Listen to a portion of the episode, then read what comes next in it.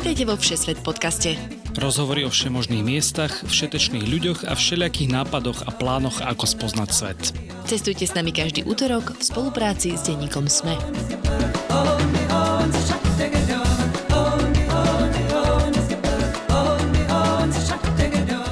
Ahojte cestovatelia a cestovateľky. Volám sa Tina Paholík Hamárová a dnes máme pre vás pripravenú špeciálnu vianočno-prázdninovú epizódu o autonomátstve, ktorú sme nahrávali počas festivalu Cestou necestou. Zuzka Remišová, Vojta Vertich a Ondrej Brichta so mnou diskutovali, aké výhody, ale aj nástrahy ponúka cestovanie autom. Teda takým, v ktorom bývate, varíte si, umývate sa či spíte. Verte mi, možnosti sú naozaj neobmedzené, od Avie až po Škodu Favorit. Diskusiu sme nahrávali live pred publikom v otvorenej sále, takže verím, že nám odpustíte trochu horší zvuk. Jeden mikrofón sa totiž opustil úplne, ale aspoň to dostatočne vykresluje trable, s ktorými sa denodenne stretávajú všetci autonomádi.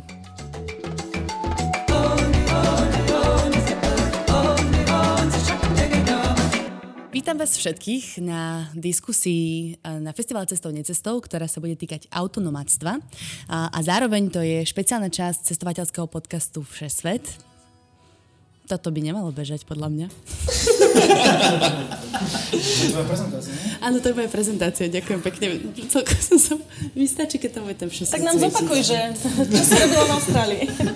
Áno, ja som práve teraz odprezentovala a e, v panike bežala sem, ale teda dnešná diskusia bude o autonomátstve. A áno, keď som cestovala v Austrálii, tak aj my sme žili 3 mesiace v aute, ale myslím, že vy máte oveľa lepšie skúsenosti ako ja a hlavne oveľa e, lepšie vybavené priestory, v ktorých ste cestovali. No to bych... z, me, z mého hlediska asi ne, ale to mu se dostaneme. ale teda, uh, vítam tu Zuzku Remišovu alias Hacku, vítaj. Ahoj. Vítam tu Vojta Verich Verticha, vítaj. Ahoj. A vítam tu Ondra Brichtu, vítaj. Ahoj.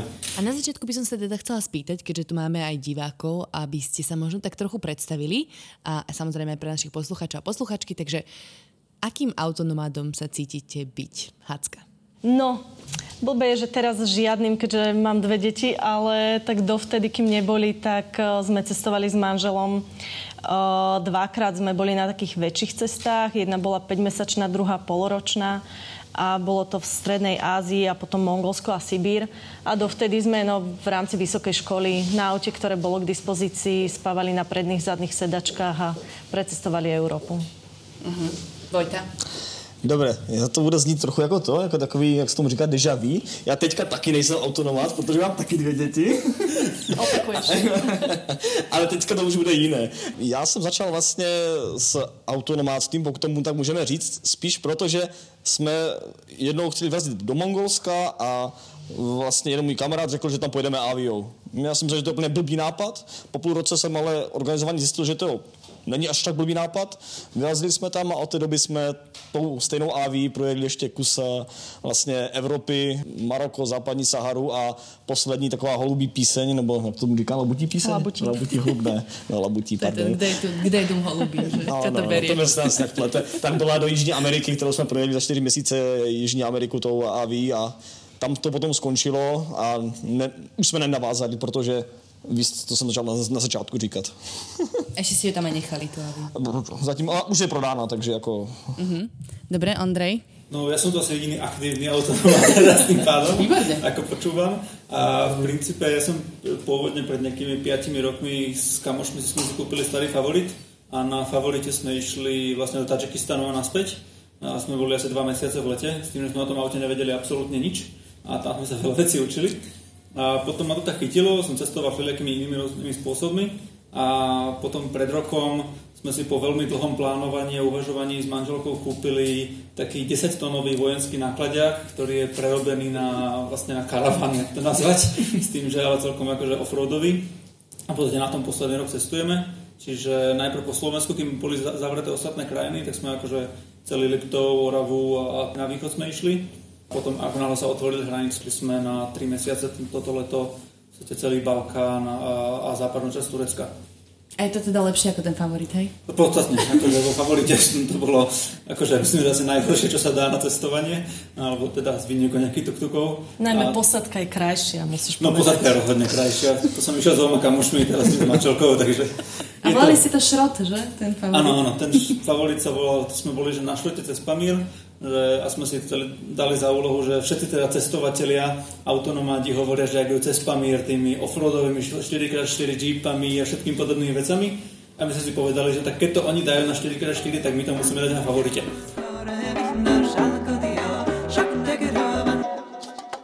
Poďakovanie pre vás, našich Patreonov. Ďakujeme každému jednému a jednej z vás, ktorí nás podporujete, obzvlášť našim ambasádorom Radovanovi, Ivanovi a Michalovi z Jankou. Ak sa aj vy chcete stať našimi ambasádormi, skočte na stránku patreon.com a hľadajte Všesvet podcast. Máme tam niekoľko možností, ako nám môžete prispieť na tvorbu podcastu a každá jedna pomoc sa počíta. Ďakujeme, ste super. Prečo si myslíte, že cestovať a žiť v aute je super? No, z môjho ženského hľadiska máš malú plochu na upratovanie. To je obrovská výhoda, neskutočne veľká výhoda. Tu si vezieš vlastný poriadok a vlastnú čistotu, na ktorú sa človek vie spoľahnúť. Mm-hmm. A môžeš zakempiť hoci kde, vyspať sa hoci kde, máš svoj komfort a nie si vlastne na nič a nikoho viazaný. To je asi tá sloboda úplne najlepšia. Já to moc neuklízím, to je, to je jedna věc, ale takže v tom našem autě celkově bylo většinou docela teda nepořádek, protože v tom autě jsme jeli v devíti lidech a to bylo ne z důvodu, že bychom byli takový jako masochisti, ale spíš proto, že to vyšlo levněji. A v tom autě legálně devět lidí může jet, tak proto se jezdilo u nás v devíti. A my jsme to auto brali opravdu jako vlastně prostředek a dávala nám tu, jakoby, i tu svobodu toho jet opravdu kam chceme, protože představa, že jste na jedna část skupiny chtěla v Mongolsku sjet řeku Choft na, na, na, na raftech, na, na, na, na pálavách, jo? A jako, jak se chcete dostat k řece Choft v Mongolsku? Tam taxíka neseženete, autobus tam nejede, pak si mu to půjčit nějaké auto, takže prostě opravdu, že jste vlastním autem, tak opravdu dojedete i na nějaké divné cíle, které si vytčíte sami. Dává vám to vlastně jakoby svobodu a úsporu času. No. Uh-huh. Čo by si Andrej povedal na ten argument, že je to vlastne nepohodlné, nemáš tam priestor, nevyspíš sa dobre, celý si tam nejaký pokrčený vo favorite, napríklad si to viem predstaviť? Tak akože to veľmi záleží od toho auta presne, že v tom favorite tam to presne sedel. Tam sme boli pokrčení, nezmestili sa ani len na sedadla, nie je to ešte na spanie. Ale potom akože, ak sme to upgradeli na ten nákladiak, tak zrazu je to akože výrazný rozdiel. Aby som povedal, že ten náš nákladiak to je taký štvorhviezdičkový hotel na kolesách, viac menej, že máme tam v podstate všetko, čo chceme okrem výrivky. Oh, takže aj akože lounge, miesto na klobúky a tak. Akože máme tam normálne, že skrinku na, na, na šaty, niekoľko skrinky na šaty teda, máme tam proste sedenie, kuchyňu, samostatné vecko, samostatnú sprchu a pevnú postel 140 na 200, čiže fakt, že všetko, čo potrebujeme, kúrenie, solári, varíme vlastne na elektrínu, na solár, máme totálnu nezávislosť, jediné, čo nás obmedzuje, je voda. Uh-huh. A tak tu chceme teraz rozšíriť aspoň na 300 litrov, aby sme mali takú dvoj, týždňovú nezávislosť úplnú. Jasné. Tak prejdeme rovno k tomu vlastne, ako si viete tak vypimpovať to vozidlo, alebo upgradeovať, alebo teda urobiť si ho tak, aby bolo naozaj komfortné. Ja dám môj, moju skúsenosť s našou 20-ročnou Hondou CRV, kde teda rozhodne to nebolo 200 cm dlhé, ja mám 1,80 m, zmestila som sa presne od kraja po kraj. A kúpili sme si gazibo a jednu takú plnú stenu sme si vystrihli nožničkami a tam sme vždy zaparkovali auto a potom sme si to zalepili dokola toho auta, aby nám tam nelietali mušky a rôzna háveť austrálska. To je všetko, čo sme tam asi my urobili. A tak teraz poďte a dajte tie lepšie príklady. Já první, já, protože ty, ty budeš mluvit dlouho, co se dělali s, s Bronkem a tak. A my před první cestou do Avy jsme udělali tu věc, že jsme vyhodili sprchu, vyhodili záchod, aby tam se vozilo devět lidí, že jako jo. Prostě ten karavan nebyl, my jsme tam nejeli na to, abychom tam měli jakoby komfort. Tam nebyla sprcha, tak to se na každý výpravách jmenovalo jinak. Jednou to byl kamerlík na košťata, jednou to byla prostě čistě jakoby bordel místnost, jako jo, tam se vždycky házely ty zablacené eh, polobotky nebo zablacené pohorky, jako a tak tak.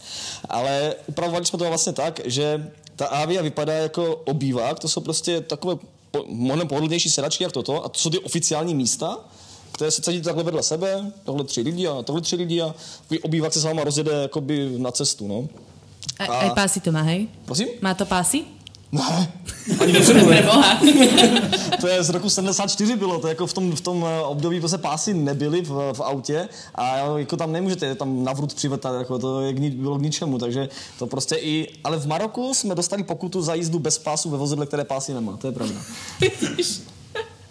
Dobre, čiže tvoj hack je zbaviť sa sprchy. Eh, no, no, tak tam se hackovalo jenom ty věci třeba, že zvednout prostě, eh, podložit eh, to, podložit tlumiče, a to je trochu vyšší, nebo dát jedinou převodovku, spíš takové věci, ale jako opravdu vevnitř jsme to spíš jakoby se zbavovali, zbavovali věcí a tam je víc místa pro lidi a pro věci. Ale jakoby, opravdu, to, jakoby, když se to všechno jakoby, potom složilo, tak se tam těch, dokázalo těch 9 lidí vyspat v tom autě a nebyli úplně sklčení. A aby som si to vedela predstaviť, spali si takto vedľa seba? Akože na parky? Alebo... Nahoře, nahoře dva, eh, nahoře takhle tři, vzadu dva, kolik mám? Dva, čtyři, šest a jeden se ještě mi vyspat takhle vepředu na sedadlech. To šlo. Aha, bo, akože na sedadlo vodiča, Jo, hej? tam jsou tři sedadla mm-hmm. vepředu, takže tam se, když se hodila, hodila karimatka, tak to šlo. Čo bol najlepší flek? Záleží v, jaké, v jakém počasí. Když bylo hodně zima, tak právě přesně to vlastně eh, za místem řidiče, protože tam ještě mohl motor. Ale v létě to bylo jakoby zahořovalo, že to tam nešlo být. Jako no. Dobre. Hacka, poď. Tak eh, vypimpovať, ja to beriem ako taký, bude to asi znieť zvláštne, ale taký štandard. Vieš, že tak keď už ideme cestovať, najmä my sme, keď sme si vybrali, že ideme na Sibír, no tak potrebuješ tam kúrenie. Takže to tam musí byť. Potrebuješ sa niekde vyspať. My sme dlhodobo teda bývali v Bratislave v Garzonke, kde sme mali 90 postel dvaja a zrazu v Bronku, že 140, že wow, takže my sme sa nestretávali prakticky v noci, lebo sme neboli na to zvyknutí. Uh, Kuchyňa vnútri musela byť, sprcha bola vonku, takže aj keď bolo vonku v minus 20, tak si sa nejakým spôsobom osprchoval, že to si zvládol. Jasné. A Vy ste Ja si nadstavovali na- strechu, nie? Áno, áno, To je podľa sme- mňa celkom veľký komfort. Hovorí, že ja to beriem ako štandard. Som už asi niekde inde úplne zblbnutá. Áno, my sme si nadstavovali strechu, my sme si vlastne celú obytnú časť museli vystavať celú karosériu sme proste e, celú búdu postavili, e, dalo sa tu do laminátu, zdvihla sa strecha, aby sa tam dalo vyspať. Takže my sme si tam vlastne vyrobili ten kvázi karavan. To koľko asi trvalo? No, mali sme už vybavené víza, čiže sme to museli veľmi urychliť, takže nejakých eh, 6 mesiacov to bolo. Mhm, 4 až 6 intenzívneho mesiacov. rezania, hej. Veľmi intenzívneho, že po práci hneď do garáže, vedľa garáže a do 10. do večera. Že už na nás eh, volali policajtov, že tam je nejaký čierny servis, tam pracuje, alebo také niečo. Inak dám si taký teaser, ty si nám vlastne už rozprávala o, o svojom autonomátstve a cestovaní po Mongolsku vo Všeset podcaste. A bolo to v minulej sérii, takže keby si niekto chcel vypočuť ďalšie detaily. Ondrej, ty si ako? Pracoval na svojom vojenskom vozidle?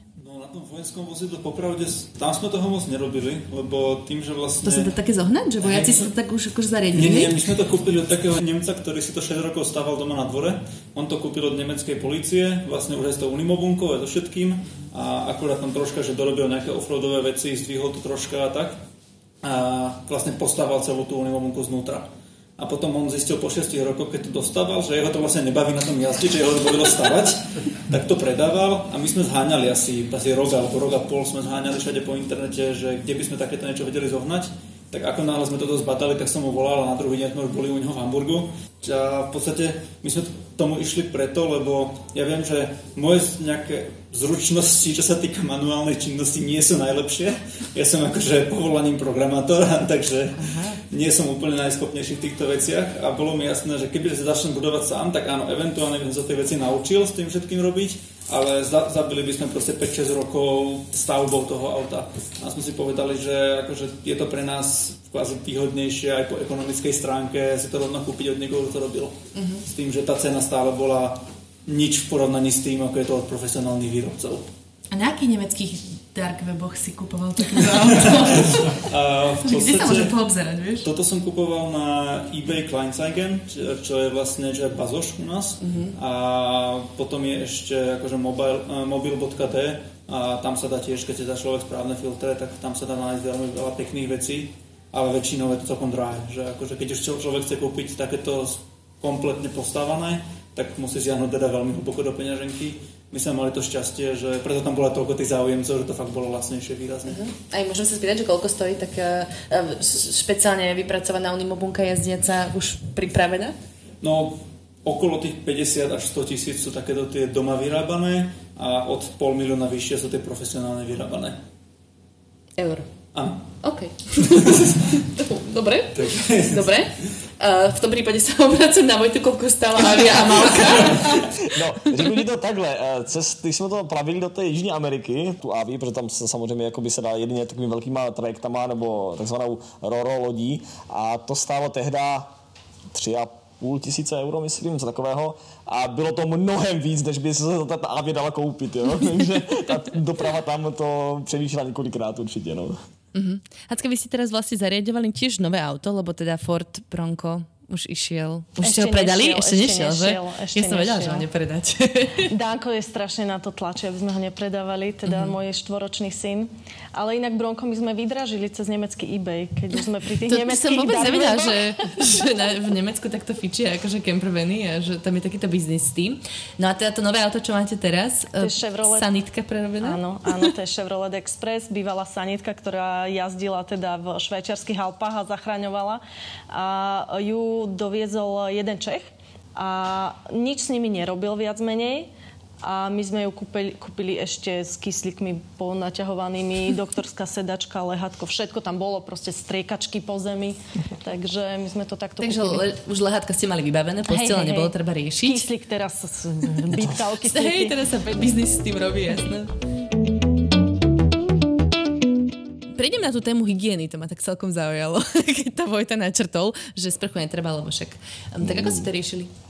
Tak uh, řešilo se to tak, jako jak jsem říkal, že sprcha tam nebyla a když už to bylo příliš moc, jako že už to prostě hodně smrdělo, tak se prostě muselo zajít někam do sprchy, no. Tak už A kto, někam- kto z tých deviatich ľudí rozhodol o tom, že či už je to príliš moc? Že kto Já holky, tak jako, samozřejmě, no, jako, je, většinou chlapí to nebyli, jako jo, že tak byla tam jako, ty, jako tyhle ty věci, no, ale pamatuju si, že nejhorší to bylo asi fakt cestou z Mongolska domů. Měli jsme nehorázné problémy s kolama, to jsme trochu podcenili tu výpravu a měli jsme jakoby eh, neúplně nové prostě kola, co jsme si usadili jakoby ojetý a to prostě, že ty defekty šly, šly jeden za druhým a už nám potom docházely kola a prostě tam nejsou prostě benzinky jak u nás se sprchou, to prostě nejde. My jsme se koupali v Bajkale a pak jsme se koupali až doma. Prostě, jako, to, to prostě tam nebylo nic, prostě my jsme museli jet, no, když se nám kolo drželo, tak se jelo a tam prostě si člověk dá sice jídlo, ale sprcha tam není, jako, takže jenom člověk se opláchl nějak, nějakou studenou vodou někde v nějakém potoku, ale prostě jako tohle byla jako docela hrůza, no.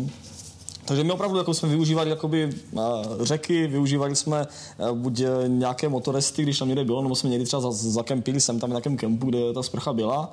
A nejlepší to je jezdit po termálech, jako, no, hledat jsou termály, jako, no, to, je fajn. Na Tak paráda. Island, na budúce, hej? No, tak jo, ale máme teďka zase nové avie koupené, už jako další a plánuje se i ten Island. No. Á, Jako- dobre. Ondrej, vy máte, teda výruku nemáte, áno, a chýba to, ale ako to máte vyriešené? Sprcha je vlastne jediné, čo sme dorábali do toho auta, to tam ten pôvodný majiteľ nedal. Čiže to sme museli to robiť. A máme tam normálnu sprchu, v podstate jak doma, akurát s tým, že na hlavici máme kompík, aby sme šetrili vodou. Mm-hmm. Ale akurát to je neporovnateľný luxus s tým, jak sme cestovali tým favoritom. To je presne, jak Vojta vraví, že tam nebola žiadna sprcha. Mali sme na streche 5 litrovú bantasku s vodou, ktorá občas tiekla. A častokrát hlavne v Rusku na tých akože, rovinách totálnych, tam keď bola nejaká rieka, to bolo totálne bahnita. Čiže akože išli sme dnu, lebo sme tak strašne smrdeli, ale vonku sme potom vyšli od bahna, čiže sme museli počkať dve hodiny, kým kompletne vyschneme a potom sme si poolupovali to bahno z nôh a potom sme mohli ísť ďalej. A ešte komáre, ak to ste boli v lete. No komáre tam boli všade, čiže Ale to je akože, také, akože- to s tým sa nič nedá spraviť. No, akože v tom novom veľkom aute máme sviečky na oknách, ale aj na dverách, alebo favorite, akože tak proste treba ísť a treba smrtiť a komáre potom ne- nebodajú. Treba sa si vybrať teda krajiny, kde nie je taká zima, aj keď um, ja teda preferujem tzv. takzvané flaškovanie, to je moja štandardná sprcha. Uh, na Zelande sme v zime takto jazdili v campervane a normálne máš akože takto tu kýblik a iba ideš von a keď tam teda nikto nie je, keď tam aj je, vlastne to je úplne jedno, lebo sa olievaš a vydržíš to chvíľku. Je to tak otužovanie, to je teraz Ale nikto cool. z vás nespomenul moju obľúbenú sprchu To je? na cestách, vlhčené obrusky. Nobelovú cenu človeku, čo ich vymyslel, lebo teda akože nám to zachránilo asi aj životy, aj manželstvo. no. Takže vlhčené obrusky akože je jednoznačne najlepšie. A vlasy si umieš aj v kýbli z 10 cm vody to. Na pumpe v podtočkou. Mm, V Mongolsku nemáš moc tých pump, tak No, Uh, no a teda vy to máte teraz nejako mm, akože no, na novo vymyslené v sanitke s dvomi deťmi? Tak zatiaľ to je ešte stále v takom provizóriu vymyslené, to je v hlave môjho manžela, to je samozrejme a cestujeme tam už aj teraz, takže keď je provizórium, dá sa tam vyspať, no tak už sa cestuje. Poďme takú obľúbenú tému a to sú problémy s autom. Začneme technickými napríklad. Uh, ja si vyberám Aviu a Malku ako prvú, do to... 40 ročnú. Jo, jo, jo, to je myslím, že je dobrá, dobrá volba. Jako, no. Já vezmu to asi ten úplně nejlepší jakoby, naš, naš, naš zářez těch jakoby, problematický z, z technologie. A to je, když tak si jedete v Chile po karatere Austral v Patagonii, kde jsou tam, jsou tam také malé osady a ten zvuk, co se začne línout z motoru, vůbec není pěkný a nakonec se to teda jakoby udělá, udělá se diagnostika tím, že se teda otevře výkon motoru a zjistí se teda, že to, že je zadřené ojniční ložisko na třetím válci. Což znamená prostě pro ty, co to nevíte, znamená, že prostě motor nepojede. Když pojede, tak prostě se vydře tak, že už za chvilku nepojede vůbec. No. A teďka, že jo, člověk si veze spoustu náhradních dílů sebou, ale že by si měl sebou vozit ojnice, to jako většinou si ojnice sebou nevozí nikdo, jako jo, to, to ne. My jsme si třeba vozili převodovku náhradní sebou, to jo, a ta jako na AV váží, no, bratru, tak to těch pár desítek kilo bude mít, možná 50, jo. Okay. Ale opravdu nám se podařilo, to si myslím, že je docela majstrštyk, od toho vzniku problému do deseti dnů znova nastartovat. S tím, že jsme prostě v malé vesničce v Chile dokázali zvednout AV pomocí pouze fakt jenom dvou hydraulických takových těch malých zvedáků a místního lesa, kde jsme tam teda nabili s pilama, do takové výšky, abychom motor spustili na paletu, vytáhli ho ven do míst, k místnímu mechanikovi, kde jsme ho teda kompletně rozebrali. Z České republiky nám další turisti, co jsme jeli do Chile, dovezli teda ojnici, pár nějakých těsnění a ještě jsme k ním proto stopovali a dali to zpátky dohromady pod AV, no, AV spustit a odjeli za 10 dní. Úplne takto. Viem si predstaviť. No.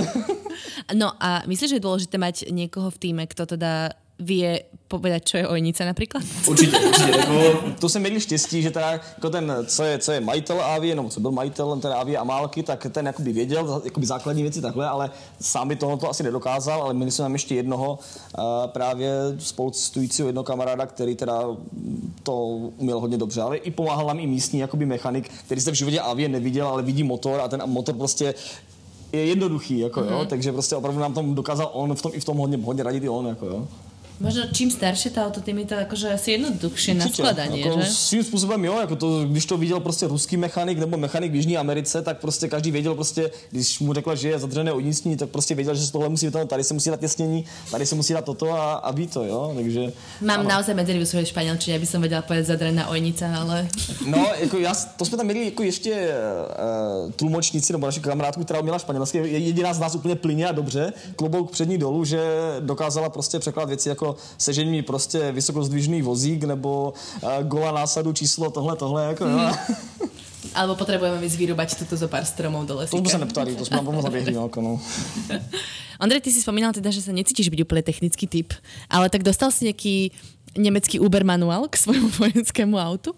Nie, akože povedal mi niekto, akorát mažem pravidelne každého pol roka a to bolo jediné, čo mi k tomu povedal. Uh-huh. A manuál doteraz zhaňam, akože zohnal som manuálku troška inej verzii, takže s tým akože chodím. A zatiaľ ako na tom nákladeku sa nám absolútne nič nestalo, akože niečo. My sme si to tak brali, že toto auto má 40 rokov, teda teraz v januári bude mať 40 narodeniny a to je nezničiteľné. Akože tie náklady, aké sú robené... Nie sú 40, 40 ročné auta nezničiteľné, Vojta? No tak nejsú, teraz sú nezničiteľné, že ono jelo dál, ako sa spravilo, že jo. Aha. Dobre, čiže je to naozaj, že poctivá výroba, no, no to, akože tam je ten, tá vec, že je to západné Nemecko, takže mm-hmm. v podstate je to Mercedes, tak to je naozaj neznižiteľné. Oni sú robené na milión kilometrov, na naše má zatiaľ najazdených 100 tisíc. Tak... Pozdravujem môjho kamaráta, čo robí marketing Mercedesu, toto je podľa mňa vynikajúca reklama, čo sa práve dal. A nejlepší ještě reklama na, na AV je to, když nám to jeden mechanik viděl a řekl, že na těch AVích i ta res drží. a nepúšťa. A, dobre, tak čo ten favorit? no favorit to bolo úplne že iná vec. To sa kazilo ako celkom dosť. Prvýkrát sa nám to pokazilo hneď v Kieve, kde v zápche sme zistili, že nám nefunguje vlastne nejaké či, teplotné čidlo na radiátore a nám vykepala voda vlastne uprostred zápchy v Kieve a nejaký lokálny Kievčan s nami 5 hodín chodil jeho autom po všetkých bazároch v Kieve, kým sme našli to správne čidlo. No a potom sa nám kazilo akurát palivové čerpadlo. To akože favorit je známy tým, že on sa prehlieva. Uh-huh. A palivo... Pamír bol celkom výzva v tom prípade. Pamír bol problém. A my sme to zistili v Kyrgyzstane vlastne nejakom sedle asi 3000 metrov nad morom. A trvalo nám to 7 hodín a o druhej ráno na tom horskom prechode zistili, že auto nám nejde, že je prehriate. a za nami išiel nejaký nákladák a hneď zbadal to auto, že a však to vyzerá úplne ako lada, tak pôjde otvárať kapotu a to iba nám hovorí, že to palivové čerpadlo, zobral handru, namočili, obalil to palivové čerpadlo, a vylial nám to 5 litrov vody a mohli sme ísť ďalej. Aha. A potom akože každých 200 výškových metrov sme proste museli zastavovať, oblievať palivové čerpadlo vodou a takto sme fungovali vlastne celý zvyšok mesiaca. Ale sme ukázal ako na to. Hej, hej, to zadarmo, super, hej? že akože zadarmo nám to proste opravil, tým sa začali naša nejaká mechanická kariéra a potom sme už akože vedeli opravovať takéto veci. Handrou a vodou, hej? Hej, handrou a vodou. Naš, našťastie nič viacej sa nám nepokazilo, raz sa nám ešte urval, či neurval, ucpal palivový filter, No to tiež trvalo asi 5-6 hodín, keď sme na to prišli, čo si vlastne je, uh-huh. čo pre človeka, ktorý do toho význa, by to bola 5 minútová záležitosť a potom akurát defektov sme mali strašne veľa. A potom ešte ten favorit nám prestalo fungovať a vlastne tiež nevieme presne na čom, ale proste kedykoľvek, keď sme vyradili rýchlosť, nám skapal motor. Takže vlastne od Istanbulu, kde sme to zistili v tej zápche, sme až po Slovensko išli tak, že brzdilo sa len ručnou brzdou. Tá, br- wow. tá brzdila na zadné práve koleso iba. Takže aj v zápche nám to robilo taký dobrý šmík vždycky. A akože keď sa že dole kopcom a normálne sa brzdila normálnou brzdou, ale v zápche, keď sa proste je pomaličky, tak vlastne jedna noha na spojke, druhá na plyne, tým sa to udržiavalo, aby neskapal motor, mm. ale muselo sa tým pádom brzdiť tou ručnou brzdou. Wow, to je úplná škola šmiku toto, podľa no. mňa. A čumeli na nás akože na každej hranici, lebo už sa nestalo potom štartovať a skapíňať stále, tak sme vlastne cez každú hranicu tlačili vždy to auto. Takže potom každého iného, tých, hlavne tých Turkov, tam prehľadávali tie auta aj na 15 minút jedno auto. Naše auto, keď videli, tam dotlačili, tak sme sa zasmiali a povedali, že choďte ďalej, to ani nemá akože, Ja by som na šupu povedal, že v tom bol nejaký kontraband v aute, čo ste dotlačili na hranicu. Dobre, Hacka, ty máš aké skúsenosti s opravami v nejazdných terénoch? Uh, poviem ti, že hlboké, ale neviem, či nebudem teraz zlú reklamu robiť auto, čo človek sa snaží predať. Poď do toho. Ale inak vám, vy ste mali prvú poruchu v Kieve, my 30 km za Bratislavou. Ani že... nerozmysleli si to ani jeden, to je podľa mňa to odhodlanie. Ježiš, tak to Lebo vieš, keď si tak, sa ale keď si tak blízko, no 30 km za Bratislavou, to si si ešte mohli rozmyslieť, aj podľa mňa z toho Kieva to bolo ešte blízko.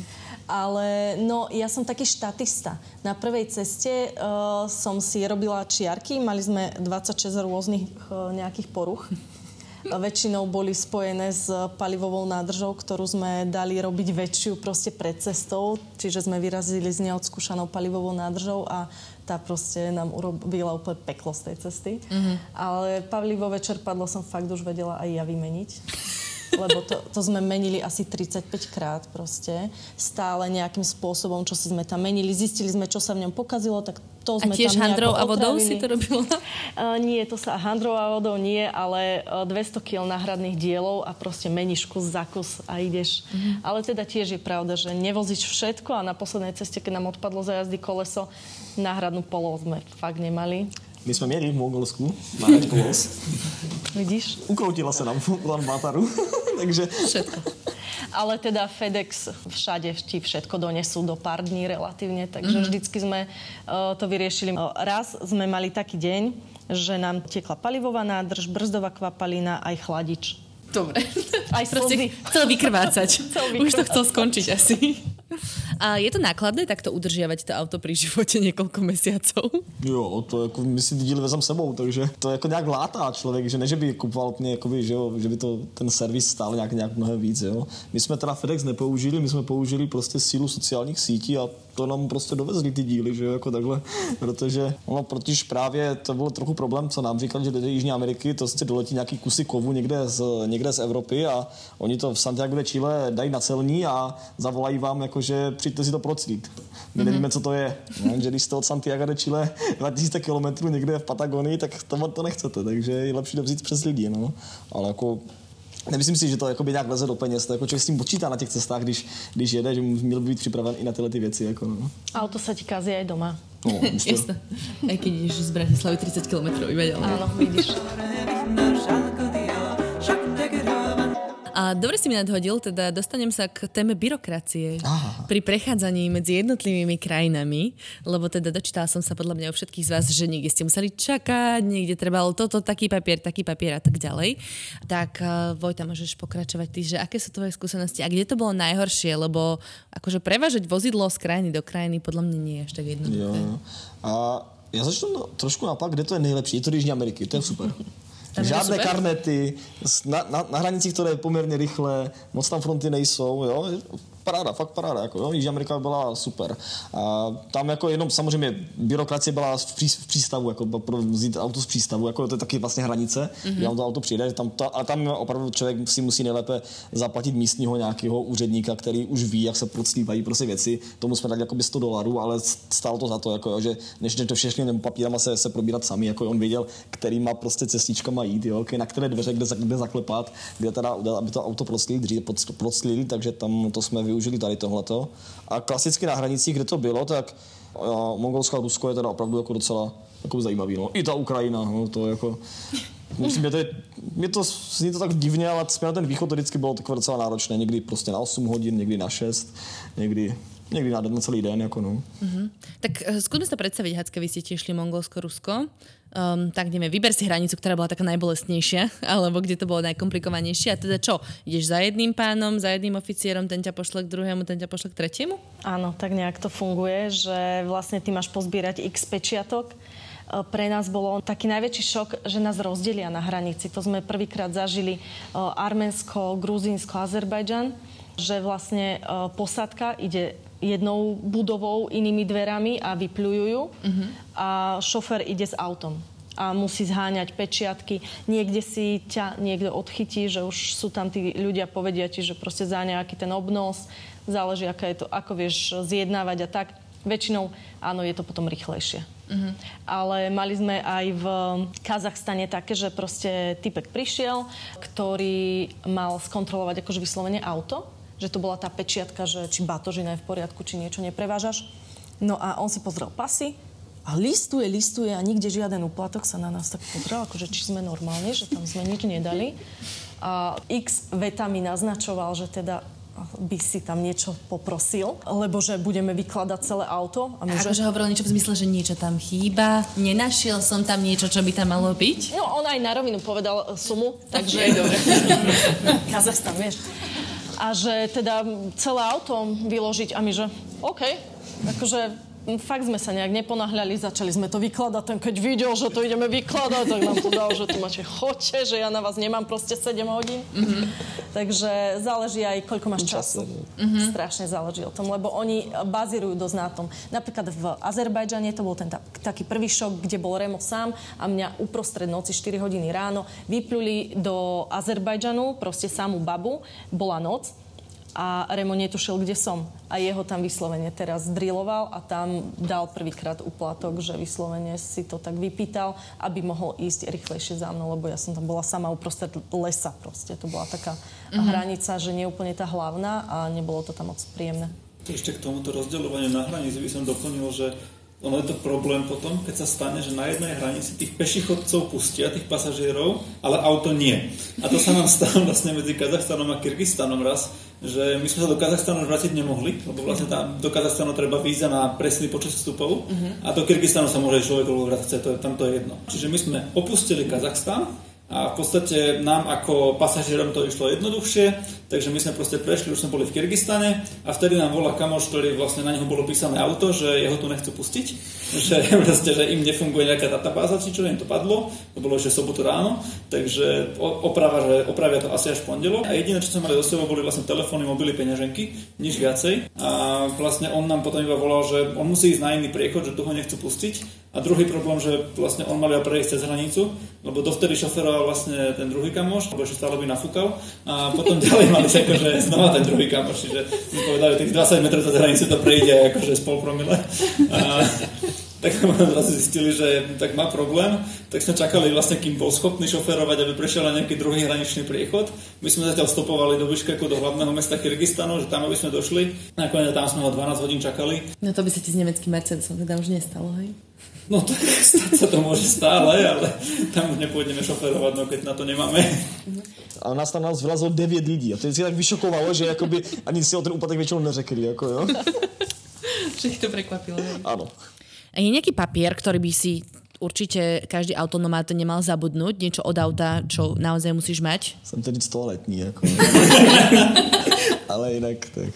Tak oni všude budou chtít prostě jakoby eh, techničáky potom, jako většinou, co někteří chcou, jako na těch, těch přechodech, jako jo, takže techničák určitě, no.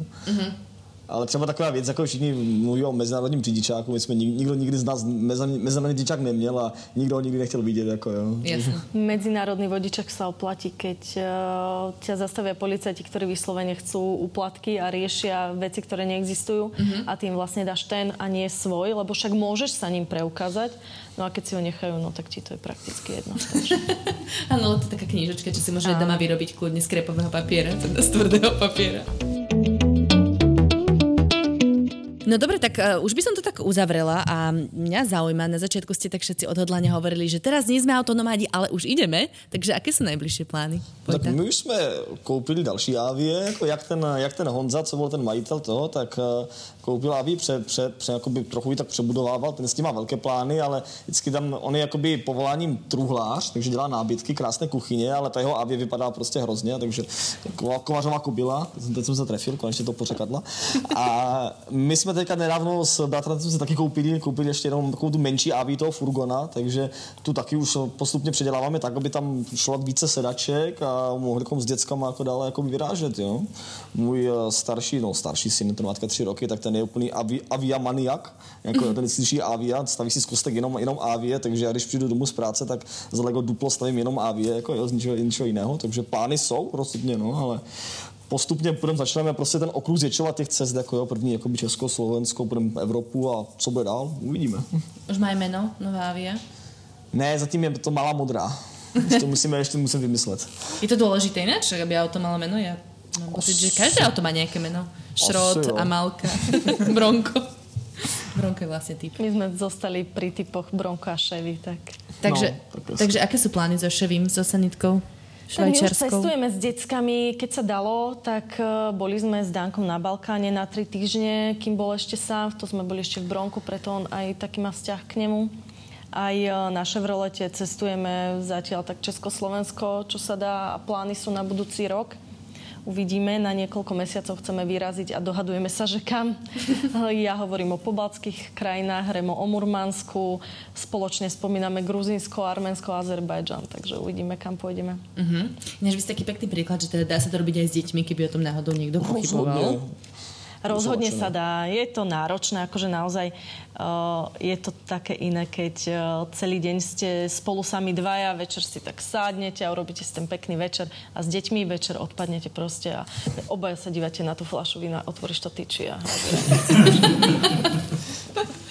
Dobre, je to náročné, ale je to povedať, super. že motivujúce a... Nie, zase je to super, lebo úplne inak e, cestuješ. Zrazu si všímaš detaily, proste riešiš úplne iné veci a aj krajina, ktorú máš prejdenú, zrazu vidíš úplne z inej perspektívy. Ale však to je, o tom je celkovo rodičovstvo, nie len cestovanie. Takže... Jasne. Je to super s tými deckami určite, áno. Veľmi pekný vstup. Dobre, fajn, tak stále motivačne nastávam pri tom. Ondreja, vaše plány?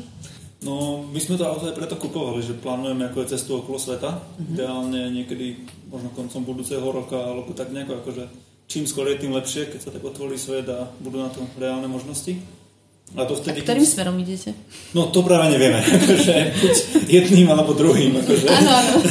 Ale ideálne chceli by sme akože v Južnú Ameriku, tam byť aspoň pol roka, tri štvrte a čo vyjde. Čiže nejako nemáme presný plán, ale kým teda dojde k tomu, tak by sme teda chceli ešte tuto po Európe a prípadne akože Sever Afriky a takéto veci prejsť.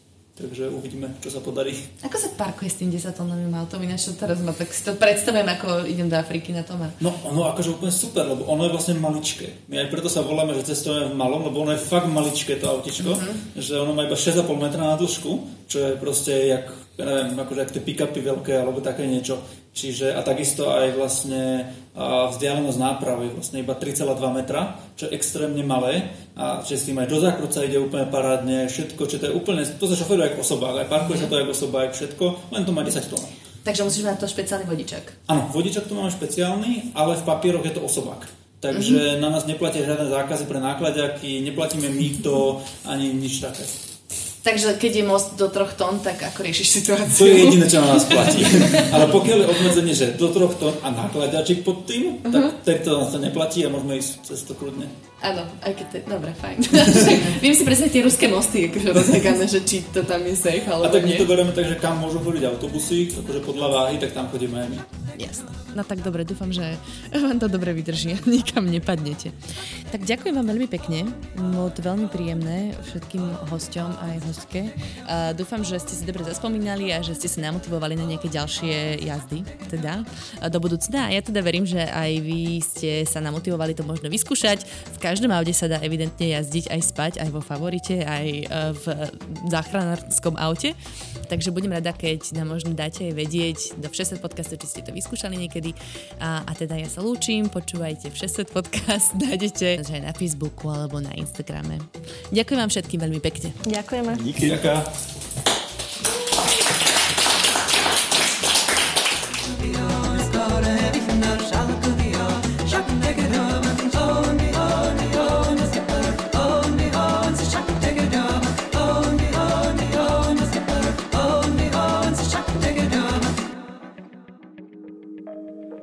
Volám sa Barbara Mareková a v denníku ZME pre vás pripravujem podcast Ľudskosť, kde sa rozprávame o mentálnom zdraví, lebo každý si v živote niečím prechádzame a ja verím, že nám pomáha o tom hovoriť, aby sme nezabudli, kto naozaj sme pod všetkými rolami, ktoré v živote máme.